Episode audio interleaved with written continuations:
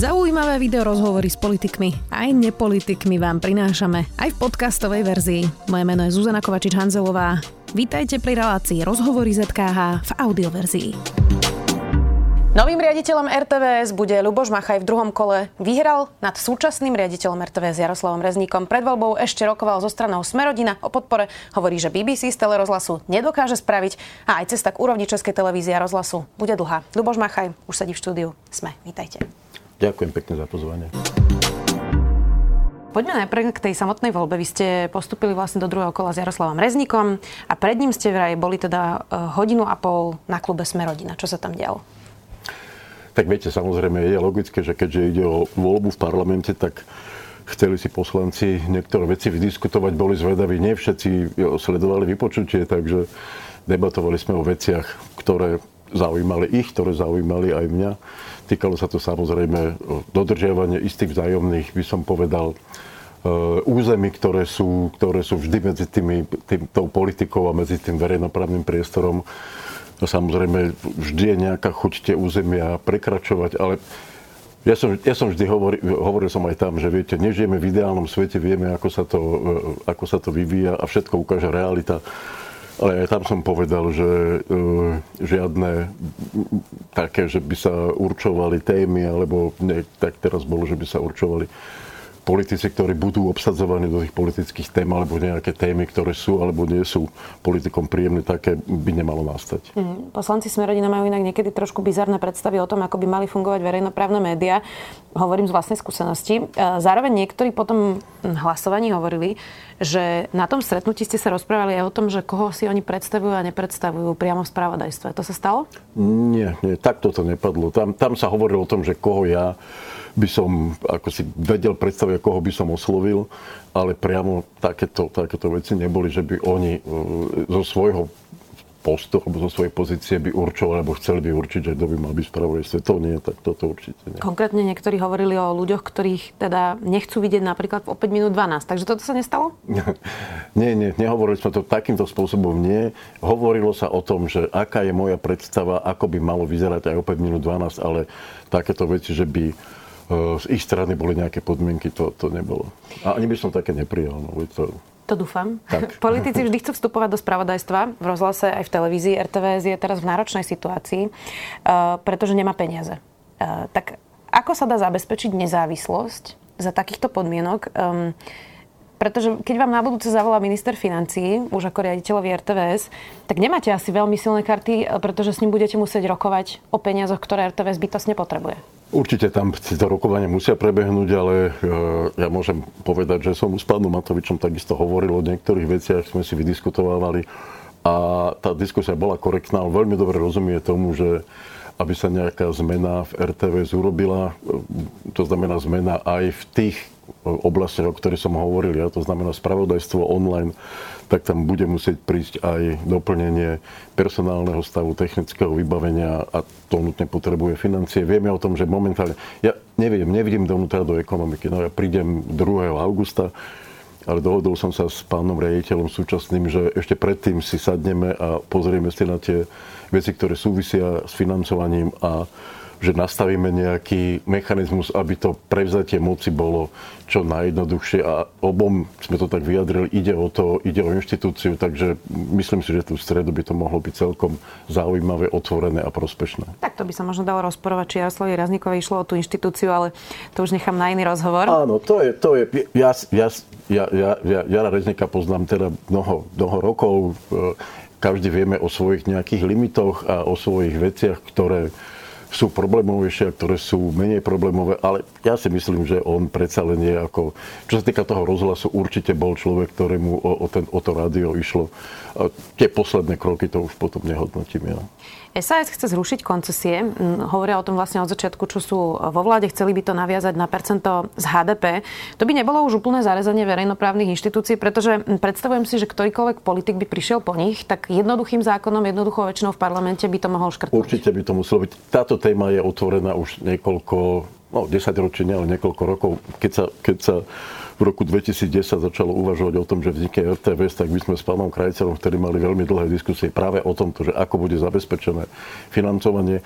On prišiel s tým, že teda napojiť na štátny rozpočet. Je pravda, že niektoré verejnoprávne, lebo tých, tých spôsobov financovania v Európe cez é bé ú je viacero. Ale tie najlepšie Ale, majú koncesie. Tie najlepšie majú koncesie a ja som tiež zástanca koncesí. Myslím si, že koncesie sú najdemokratickejším a takým najväčším, lebo ten koncesionár do istej miery ako keby bol akcionár. No, neraz sa to úplne takto povedať, ale je proste ten človek, ktorý dáva peniaze a mala by tam byť nejaká vzájomná väzba. Samozrejme, ja si myslím, že práve to je aj záväzok voči er té vé es, aby sa snažilo dosiahnuť, aby ten koncesionár nehovoril, že prečo to platím, ale chcem to platiť. To je opäť ideálny stav, ale malo by to tak byť. Vtedy sa hovorilo o tom, že napojí to na štátny rozpočet. Určite nie cez nadpolovičnú väčšinu, ako ústav, sto percent ústavná väčšina a sto percent garantovanie aj nejakých záruk, že by k takému nedošlo, i keď akože ťažko sa to dá predpokladať, ale myslím si, že z ústavnú väčšinu by sa to dalo, dalo, dalo zabezpečiť. A pochopiteľne je to otvorená diskusia, ako pokiaľ sa, vy ste tu nedávno mali pani, ktoré som počúval podcast, ktorá bola z, z Brna, myslím, a tá hovorila práve o týchto veciach. Vypočul som si to. Aj na Urbaniková. Áno, áno. A som si hovoril, že, že tá sa v tom vyzná a že bože môj, do čoho to ja idem. Takže bolo to také celkom zaujímavé. Ale ona o tomto presne hovorila o týchto veciach, ako je financovanie. Aj. Pokiaľ sa nezabezpečí financovanie, a nezávislosť, ktorá má niekoľko stupňov, to znamená práve od tej voľby cez zabezpečenie rady er té vé es, ako bude fungovať, ako bude volená, či bude voľba riaditeľa len cez radu, viete o tom, že bé bé cé... To sa ale najbližšie dva roky nezmení teraz. To už táto vláda sa, prosto neurobi, nemá to na tom to zhodu. Koncesie ostanú. No, ostane trojzložkové financovanie, koncesie, zmluva so štátom a reklama sponzoring. Určite. Otázka je taká, v akej výške, akými garanciami. Rozumejú vôbec politici tomu, že er té vé es tu nie je pre nich, ale že má poskytovať nejaký typ verejnej služby ľuďom, kultivovať to prostredie, robiť pôvodnú tvorbu, ktorá potom kultivuje ďalšiu tvorbu a ďalšiu tvorbu a o tom by sme mohli rozprávať. Lebo ono to totižto zasa teraz vyzeralo tak, že ako takí zebepáni tam rozhodovali vlastne o tej voľbe, že kto sa im páči, nepáči, kto je konzervatív, vec liberál, ako keby na tom vôbec záležalo. Um, tak rozumejú pri všetkej úcte vôbec tomu, že to nepatrí im, ale že to patrí koncesionárovi? Ja som mal, na moje prekvapenie, nebol som dlho s politikmi, bol som s politikmi pred tými dvanástimi štrnástimi rokmi, teraz dlhšie nie. Je pravda, že tá situácia politická je taká tvrdšia, ako bola predtým. Predtým bola predsa len... Bolo to také jasnejšie, všetky tie plusy a mínusy. Teraz to je také komplikovanejšie, to všetko nejako viacej prekrýva. Ale nemal som ten pocit, že by, že by vyslovene sa takýmto spôsobom e, tvárili a takéto niečo presadzovali. Pochopiteľne politik má záujem, je to prirodzené, lebo chce ovplyvňovať verejnosť, tak má záujem, aby nejakým spôsobom cez médiá verejnosť ovplyvňoval. Ale ja si myslím, že je na nás, aby tú chuť až takú veľkú nemali. A pochopiteľne, ja som v projekte mal presne to, aby sa verejnoprávne médiá vrátili tam, kde sa majú vrátiť. A mám pocit, že na to celkom rozumeli. A musím podotknúť, že už len to, čo sa podarilo výboru pre médiá a kultúru pánovi Čekovskému, že teda vytvoril ten, ten výbor teda ten, od tých odborníkov, ktorí nemali e, rozhodujúce právomoci, ale ja som presvedčený o tom, že mali odporúčanie, ale aj to, že sa stalo toto, že Tibor Buza a ja sme boli ohodnotení nejakým spôsobom, tak to ovplyvnilo aj celú tú voľbu. Hmm. Poďme aj na spravodajstvo, možno aj na niektoré mená, to mne osobne teda leží na srdci najviac. V správach napríklad pracuje Radovan Kondrlik, ktorý pracoval predtým v konšpiračnom médiu Extra Plus a robil teda taký legendárny, nekritický rozhovor s Milošom Jakešom.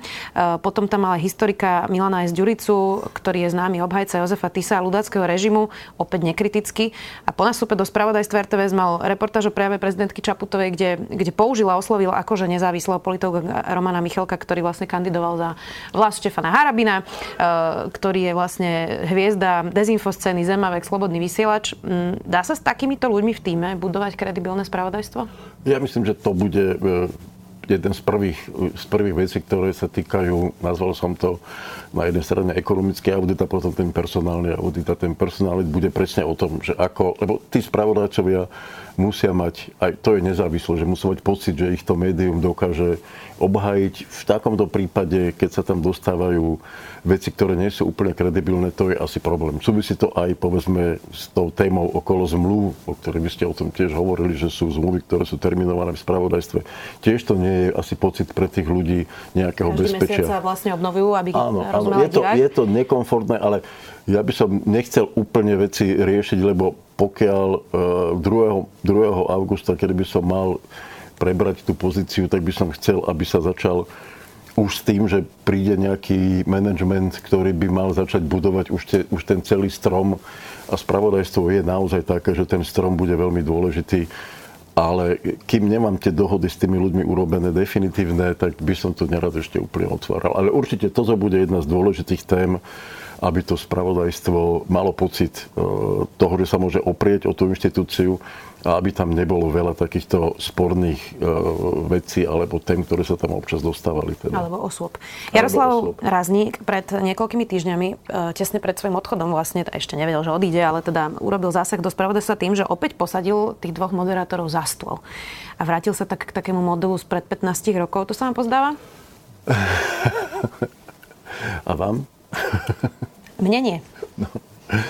Ja si myslím, že to bol taký formálny krok, že ono to, to spravodajstvo je problém pre mňa preto, lebo nechcem stále, už som taký jak, jak, ako verklík, že Česká televízia, Česká televízia a tam tiež teda ako využíva aj dvoch moderátorov, ale, ale tam to má úplne, úplne inú pozíciu a sú v inom interpersonálnom kontakte a vytvárajú inú emóciu. Toto je pre mňa trošku formálne, nevytvára tu nejakú veľkú emóciu smerom k divákom. A ja by som radšej využil finančné prostriedky na iné veci, napríklad na to, že by malo byť obsadená pozícia poľského korešpondenta, čo je podľa mňa úplne zásadná chyba, lebo momentálne Poľsko je takou krajinou, kde sa teraz dejú veci, ktoré netýkajú sa len strednej Európy a my tam vlastne nemáme zastúpenie, čo podľa mňa je chybou. Takže tie, tie prostriedky by sa mali využiť inak.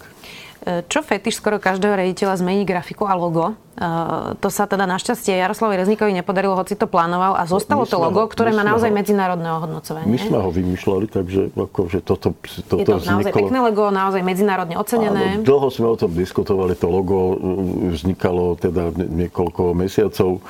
A myslím si, že ono to ide, že to logo do, robí to, čo je, že je znakom. Že to nie je proste žiadna, ako niekedy sa to snažilo robiť také ideové významy alebo prepojenia. Toto je znak, ktorý je zaujímavý a tá dôvodka pre mňa je veľmi zaujímavá preto, lebo naznačuje to, že dôležité je to, čo nasleduje. No, my sme o tom naozaj veľa, veľa hovorili s kolegami, s tými, ktorí to tvorili. Takže logo Takže, sa vám páči. Uh, mne sa logo páči. Nebude váš najväčší problém dostať akýchkoľvek kvalitných ľudí do televízie aj rozhlasu? Bol to vždy veľmi neistý priestor. O dva roky, možno skôr, uvidíme, budú parlamentné voľby. Keď vás môžu vymeniť zákonom, ak by nastúpil niekto ďalší, hoci dúfajme, že sa to nestane, tak by inštitúcie nemali fungovať.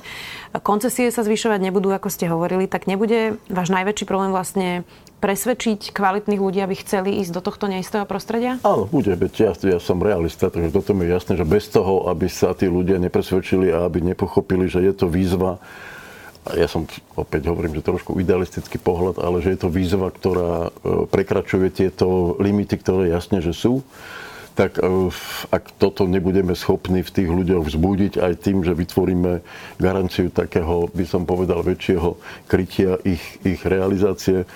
A ja by som nepovedal, že financie, že sa koncesie nezvyšia, povedal by som, že uvidíme. No, akože mám pocit, že je to dva Asi roky. Je malá šanca, no, že sa zvýšia. Je malá šanca, ale je, ale myslím si, že bude cesta, ako by sa to možno cestu zmluvu so štátom podarilo vykompenzovať, lebo zmluva so štátom končí tento rok, začnú sa rokovania, tam je spodná hranica, myslím, ak sa nemýlim, pätnásť miliónov, možno tá spodná hranica sa zvýši a vykompenzuje vlastne túto vec. Keď je to také škrabanie sa proste za uchom, druhou rukou, no tak ako, bolo by to, bolo by to, by som povedal, čistejšie, ešte koncesie, ale politicky v tejto situácii chápem, že to pre tých politikov je trošku taký problém. Jasné, ak sa nemýlim, tak tie peniaze zo zmluvy so štátom nemôžu ísť na spravodajstvo v nemôžu, kapitole. Ale môžu byť použité na iné veci a uvoľniť sa smerom k spravodajstvu. Možno vzniknú nejaké, ja som toto ešte príliš neštudoval, viem, že Európska únia chystá nejaké, nejaké finančné granty na hoaxy a konšpiračné teórie. Možno, že v tomto sa dá nájsť nejaký priestor aj pre verejnoprávne médiá, ale neviem to ešte stále. Mm-hmm. Ako, neviem, ako to bude vyzerať. Vy ste v Denníku N povedali, že ste diskutovali s Máriou Hluchaňovou, ktorá teraz robí v Pravde a že by mohla byť šéfkou spravodajstva. Platí to? Áno, diskutoval som s ňou. Je to človek, ktorého poznám tridsať rokov od Slobodnej Európy. Poznám ju cez Slovma verejnosť. Je to novinárka, ktorá má moju dôveru. nie je to ešte uzavreté. Rozprávali sme o projekte, rozprávali sme o tom, ako by to spravodajstvo malo vyzerať. Takže áno, ale nie je ešte uzavretá diskusia, či by ona vstúpila dovnútra a bola by naozaj v nejako, nejakej manažerskej pozícii. Jaroslava Rezníka mnohí kritizovali, že zobral do spravodajstva hovorcov. Pani Hluchaňová bola hovorkyňou Pavla Hrušovského v K D H. Ja bola, myslím, že bola jeho, nebola, myslím, pozície hovorkyne bola, ak sa neviem, jeho, jeho asistentko. Neviem toto presne. Áno, je to pravda. Uh, Neznamená to si, že... aby ľudia, ktorí prosto vstúpia nejakým spôsobom jednou nohou k politike, sa nevracali uh, späť do spravodajstva? Neviem, či to takto by som to úplne dával, takúto jasnú červenú alebo zelenú kartu. Je to naozaj individuálne. Určite to, čo sa stalo, že, že pán Rezník zobral vtedy do spravodajstva, myslím, piatich alebo šiestich hovorcov, to by sa stávať nemalo. Ale ja som v tomto človek, ktorý nie je úplne radikálny, ale je človek koncenzu a je to naozaj individuálne od jednej, proste od človeka plusy a minusy, keď je plusov viacej, tak by to malo fungovať. Po vašom zvolení som zachytila rôzne reakcie, veľa z nich boli o tom, že ste teda slušný, kredibilný, morálny človek, uh, ale mali výhradu, že do R T V S neprinesiete nejaké tornádo, nejaký zásadný vietor, že ste obklopení ľuďmi, ktorí robili spravodajstvo práve s vami v deväťdesiatych rokoch, napríklad v Twiste. O tom by mohla svedčiť teda napríklad aj Mária Hluchaňová, hovorí sa aj o Anne Sámelovej, to neviem tiež, či potvrdíte. A komisia sama označila váš projekt za konzervatívny a bez prekvapení. Ja, prečo nie? Ja hovorím, že verejnoprávne médium má byť progresívno-konzervatívne, ako viete, to je tak. A ja nie, nie, nie, nie že by som, jak sme to pred chvíľou hovoril, že súhlasil s tým, že deliť spoločnosť na liberálov a konzervatívcov, to určite nie. Ale som presvedčený o tom, že má byť verejnoprávna inštitúcia konzervatívno, progresívno, tak by som to nazval.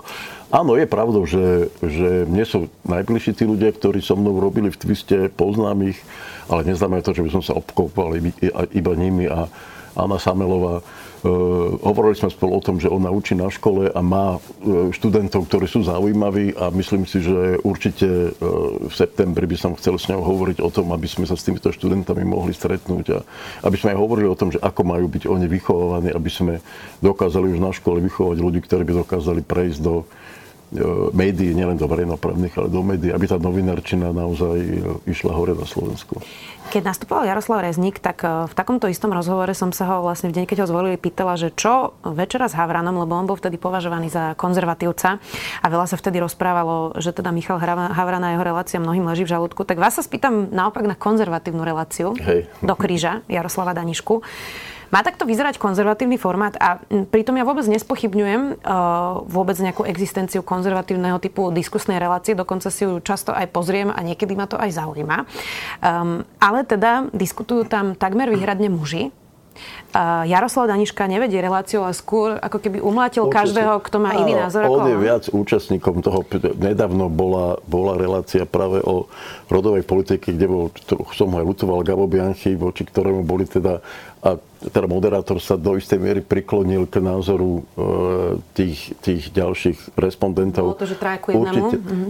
Áno, bolo to možno dva a pol ku jednému. Dobre, ale bolo to naozaj také, že... A štyria muži. E, no, toto je samozrejme problém, ktorý vnútri sa hovorí, že na to je silná zostava, že to vyvažuje. Nemyslím si, že by to malo byť robené týmto spôsobom. Mne veľmi vadilo, že keď sa hovorilo o potratoch a o témach, ktoré sú ženské, že tam nebola nik- zastúpená žena. To myslím si, že bol problém. Áno, je tam otáznik, je to otázka dramaturgie, viete, akože je to otázka toho a aj toho, že je to vyrábané v externom prostredí. No, Petrovnezom? Áno, proste toto sú všetko veci, ktoré, ako som hovoril, bude robený audit a budeme o tom diskutovať, o, o podmienkach aj výroby a o tom, ako má dramaturgicky vyzerať takýto program. Určite na dvojke by mali byť diskusné relácie. Mne tam chýba diskusná relácia, ktorá by mala otvorený koniec, lebo zdá sa mi, že niekedy je to príliš také akože zhustené a snažíme sa veľmi rýchlo tú tému, by som povedal, využiť. Čiže ale... tak ako keby si bola pod lampou, že to niekedy malo aj tri hodiny, áno, niekedy hodinu a pol? Áno, no ja som bol dramaturgom lampy, to priznávam, že som teda, jo aj za, sme, keď bol Rybníček, tak ja som bol šéf dramaturg dvojky, tak lampa bola pod mojou kuratelou, nebolo to jednoduché. Ale, ale takýto typ relácie, ktorý by bol, presne, že by človek vedel, to sú tie night show, ktoré sú rôzneho charakteru, ale takáto spoločenská, nemusí to byť politická, ale mala by to byť spoločenská, ktorá by bola cez e, polnoc kľudne a bolo by to do, s otvoreným koncom. Kto chce, to bude pozerať, kto nie, tak pôjde spať. Videli ste včerajšiu reláciu s Vladimírom Mečiarom a Václavom Klausom? Nie, chcem si ju pozrieť, lebo bol som taký prekvapený, ako zdalo sa mi to, že také, také zvláštne, že tá situácia hlavne týchto dvoch politikov sa trošku inak vyvíjala, ako to bolo. Nebol to zlý nápad, ale ja som mal pocit, že by to malo byť v kontexte širšieho, teda nejakého spoločenského začlenenia.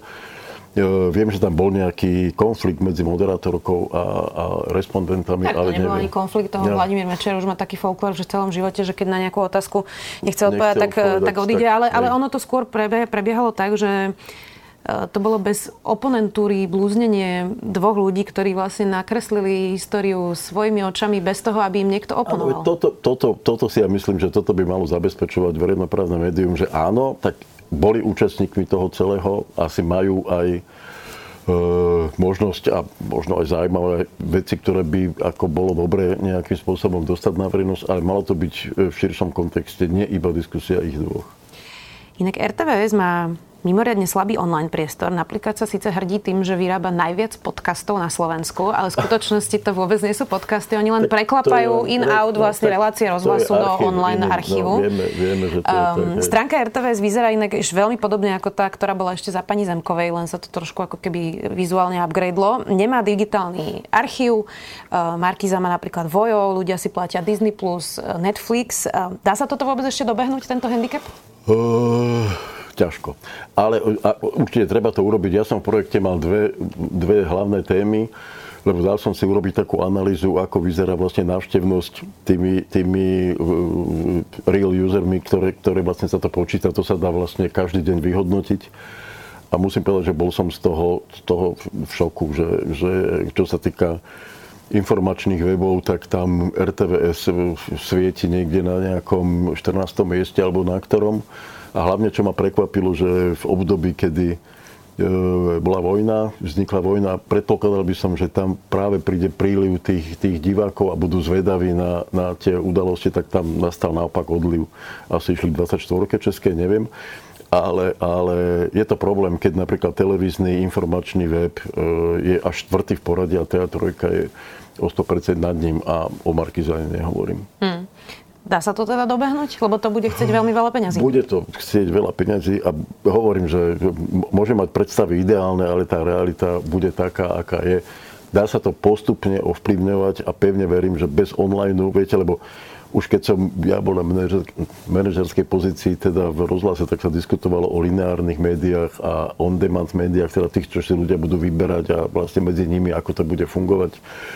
Jedna časť hovorila, že lineárne médiá budú postupne zanikať. Nestalo sa to úplne tak. Ľudia sú trošku možno leniví si vytvárať ten svoj vlastný priestor, ale tá cesta je jednoznačná. Proste spájanie, to vidíme aj tu, že my vlastne robíme vizuál v printe, takže toto spájanie médií je, je to na stole a bude to na stole čoraz viacej. Takže bez toho, aby to er té vé es neurobila, tak bude strácať ďalších divákov a o päť rokov bude tá otázka, že prečo er té vé es opäť na stole. Hmm. Inak vy ste skôr rozhlasový človek, nemýlim sa, že? Bol som aj v telke, teda na, na dvojke, nejaké, te rob, robím pre televíziu, ale áno, viacej som pracoval v rozhlase. Mnohých rozhlase to potešilo, že vás zvolili. Áno, áno. Inak ono to tak často býva v er té vé es, že buď sa teší televízia alebo rozhlas, lebo vždy je ten človek v jednom lepší a v jednom horší. Zhodneme sa na tvrdení, že rozhlas funguje lepšie a v tom rozklade je skôr televízia? Do istej miery áno. Ono to, vy, ono to vyplýva z toho historického kontextu. Rozhlas vždy bol, tak by som to nazval, aj počas komunistickej éry bol progresívnejší médium. Ja som ho zažil na vlastnej koži, keď bolo, bol komunizmus. A napríklad robil som e, moderátora najsledovanejšej relácie Pozor zákruta, čo vtedy bolo, proste to boli úplne... Ja, Môžem to v úvodzovkách povedať. Neba, Áno, bolo to také, že boli sme také ikony do istej miery, čo som bol z toho taký v šoku, lebo tak na, na okraj prezradím, že nemal som vodičský preukaz a napríklad napriek tomu som robil moderátora zákruty. Preto, lebo som robil životné prostredie. A nikto tomu neveril, ak som hovoril, že nemám vodičak, tak všetci sa smiali, že blbosť. No, tak ale je to pravda. No a e, robil som moderátora, čo bolo živé vysielanie, sledovalo to milión poslucháčov, sa vtedy hovorilo a nebol som v strane. Viete, akože toto je presne to svedectvo na mojej vlastnej koži. Môžem povedať, že Vlado Brichta, čo bol šéfom spravodajstva a Laco Brat, tí povedali, že nie opäť preto, že som to ja, ale že, že dobre, ty si, ty si na svojom mieste a my to obhajíme, že nie si, nie si komunista. Snažili sa, ale nestalo sa tak. Dobre, čiže vždy bol progresívnejší rozhlas, takže bol. Môžeme sa asi zhodnúť na tom, že v rozklade je skôr televízia. E, rozklad by som to v problémoch, no rozklad, ako to je už taký, by som povedal, no novinársky titulok, ale je v problémoch väčších televízia. Soňa Somoláni vám po zvolení radí toto. er té vé es by mala skutočne plniť aj funkciu osvety a nechápať vyváženosť tak, že povedzme dám odborníka, virológa na jednu stranu stola a na druhú dám nejakého antivaxera. To nie je žiadna vyváženosť, to je podpora šírenia hoaxov a hlúpostí. Máme sa kde učiť, máme sa kde inšpirovať. To povedala Soňa Somoláni. Vy na druhej strane ale hovoríte, že koncesie platia všetci, preto majú mať aj extrémisti zastúpenie v debatách, pretože ich ľudia zvolili do parlamentu. Otázka je, a tiež na to odborníci nemajú jednotnú odpoveď, že či to teda nie je legitimizácia. Ako vlastne teda napríklad diskutovať s pravicovým extrémistom o rozpočte? Dokončím otázku. Áno. Ako sa s ním baviť, keď napríklad potom vždy začnú aj v tej debate hovoriť o príživníkoch, parazitoch a takto sa vyjadrujú občanov Slovenskej republiky, ktorí sú inej farby pleti a nedá sa na každé slovíčko toho človeka vlastne v tej diskusii, to je, to je neumoderovateľné v podstate takáto debata. Tak ako nájsť ten balans, aby sme nelegitimizovali vlastne extrémistov a aby er té vé es dodržiavala zákonnú povinnosť, že musí pozvať aj extrémistov do debaty? Záleží to samozrejme od výberu tém, od toho, ako moderátor na toto reaguje. Lebo ja by som v takom prípade, keby takéto niečo odznelo, tú diskusiu zastavil. Akože toto je vec, ktorú buď si tá er té vé es si tú pozíciu svoju obhájí a nebude proste tak, že toto je vyváženosť a toto môže povedať, toto povedať nemôže. Keď niekto nejakým spôsobom napadne uh, proste, proste ľudí, ktorí, ktorí by napadaní mať nemali, ale práve naopak mala by im poskytnutá byť nejaká pomoc, tak by som tú reláciu proste odstrihol. My sme robili prázdne kreslo v rozhlase. Je to opäť náročné, lebo politici si zvykli na, na trošku na takú, že si diktujú, akože kto bude, s kým bude a s týmto ja nebudem a s týmto budem. Pokiaľ toto bude pokračovať, tak to bude problém. Dúfam, že sa to zmení. Inak fakt je, že er té vé es jediná pristupuje na túto hru z diskusných relácií. Tak nebude na to pristupovať. Keď už hovoríme o diskusných reláciách, máte teda dve, alebo budete mať od druhého augusta dve vlajkové lode, sobotné dialógy, ktoré sú v sobotu na Rádiu Slovensko a o päť minút dvanásť zmenia sa moderátori týchto relácií? Uh, podľa všetkého nejaké zmeny tam budú. Ako, čo sa týka rádia, opäť by som to úplne nebral úplne sto percent, čo sa týka televízie, tam o tom sa bude diskutovať, ale ja by som tieto rozhodnutia, nechcem ju robiť sám, ja chcem byť účastný od toho rozhodnutia, ale nechcem byť direktívny, že toto sa musí udiať takto, čiže počkáme si na to, keď vznikne proste tím manažerský, ktorý o tomto bude rozhodovať. Nebudem ja, ktorý budem tieto veci ako riešiť, je to vec tých manažerov. Ale máte... Aj, samozrejme, nevy, ne, tomu sa nevyvňujem. Že... Máte pripravený tým, ktorý s vami nastúpi druhého augusta? Uh, budúci týždeň budem komunikovať s ľuďmi. Nechcem to otvárať predtým, ako s nimi budem mať uzavretú jasnú dohodu o tom, že teda naozaj súhlasia. Nemusíte o mená, iba či máte nejaký... Áno, budeme diskutovať. Sú to ľudia, uh, ktorí majú proste... Niektorí sú ešte stále znútra, niektorí sú zvonku. Ako do druhého augusta by som chcel s tým tímom už prísť a, a hneď veci riešiť už priamo s nimi. Posledná otázka, pán Machaj. Rátate aj s možnosťou, uh, že sa vám nepodarí zrealizovať váš projekt a vaše zámery? Že nebude vôľa, ľudia ani peniaze? Že sa to možno prosto nepodarí?